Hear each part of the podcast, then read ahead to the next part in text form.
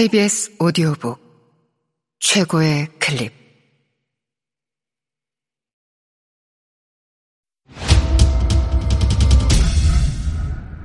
KBS 오디오북.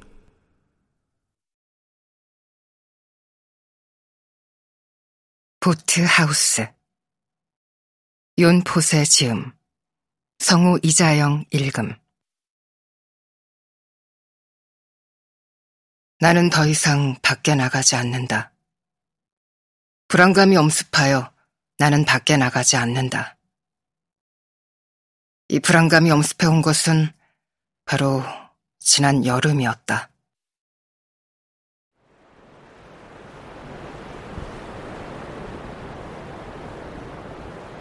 나는 적어도 10년은 보지 못했던 크누텐과 다시 마주쳤다. 크누텐과 나. 우리는 늘 함께였다. 내게 불안감이 엄습해왔다. 그게 무엇인지는 모르겠지만 그 불안 증세로 내 왼팔, 내 손가락이 쑤신다. 난 더 이상 밖에 나가지 않는다. 어째서인지는 모르겠지만 내가 마지막으로 문 밖에 나선 지도 몇 달이 되었다. 그것이 바로 이 불안감이다. 그것이 내가 글을 쓰는 이유이고 내가 소설을 쓰기로 마음먹은 이유다. 난 무엇이든 해야 한다. 이 불안감이 그치질 않는다. 아마 내가 글을 쓴다면 도움이 되지 않을까. 불안감이 엄습해온 것은 바로 지난 여름이었다.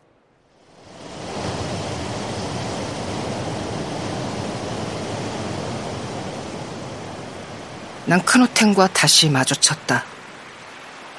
그는 결혼했고 두 딸이 있었다. 어린 시절의 크누텐과 나는 늘 함께였다. 그런데 크누텐이 떠났다. 난 그를 소리쳐 불렀지만 크누텐은 그냥 떠나버렸다. 불안감이 엄습해왔다. 나는 그의 뒷모습을 바라보았다. 무슨 말을 해야 할지 모른 채 나는 그저 길 위에 우두커니 서 있던 크누텐을 바라보았고 그러고 나서 그는 길을 따라 떠나가 버리고 말았다. 그 후로는 그를 보지 못했다. 크누텐. 그를 적어도 10년은 보지 못했고, 그러고서 지난 여름 다시 그를 만났다.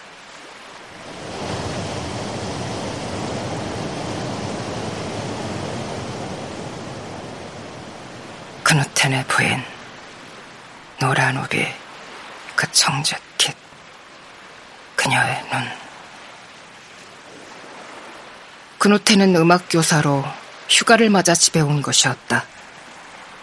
나는 서른 살을 넘겼고 내 삶에 이룬 것이 아무것도 없다. 나는 이곳에서 어머니와 같이 산다. 불안감이 엄습해 온 것은 바로 지난 여름이었다. 이전까지 나는 나 자신의 의지로는 아무것도 쓴 적이 없다. 대부분의 사람들이 편지나 시를 쓴 적이 있을 테지만 나는 아무것도 쓴 적이 없다. 문득 내가 글을 쓸 수 있을지도 모른다는 생각이 떠올랐다. 나는 무엇이든 해야 했고 그 불안은 너무나 거대했다. 내가 글을 쓰기 시작해야 할지 모른다는 생각은 아주 갑작스레 떠올랐다. 그것은 그 불안감이 엄습해온 이후였다.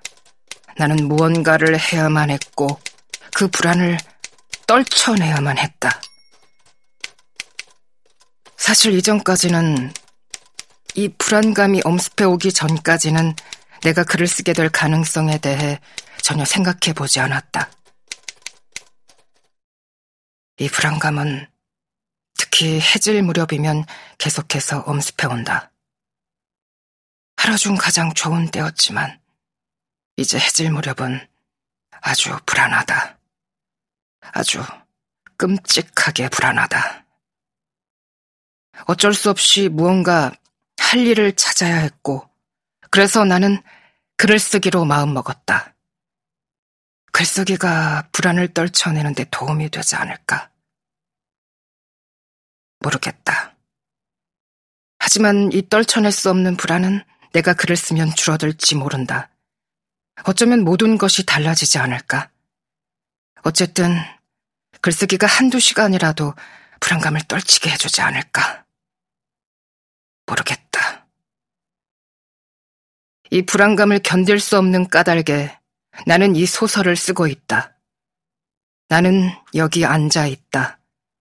나는 혼자다. 나는 여기 존재한다. 그것이 이 불안감이다. 나는 내 집 다락방에 앉아 글을 쓰고 있다. 지금 기분은 그리 나쁘지 않다.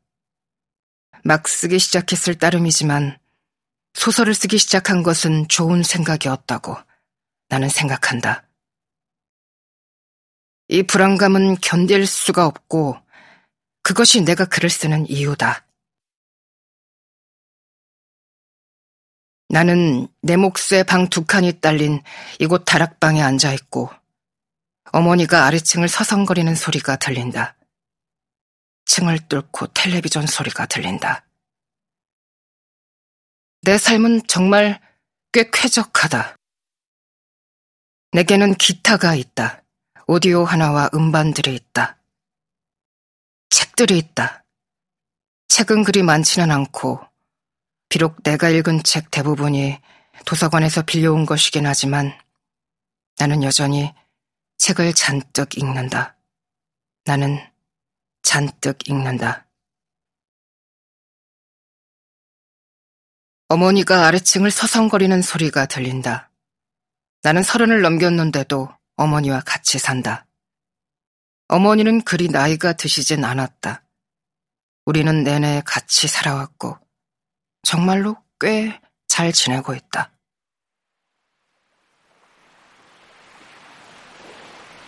지난 여름에 나는 쿠누텐과 다시 마주쳤다. 어린 시절에 쿠누텐과 나는 늘 함께였다.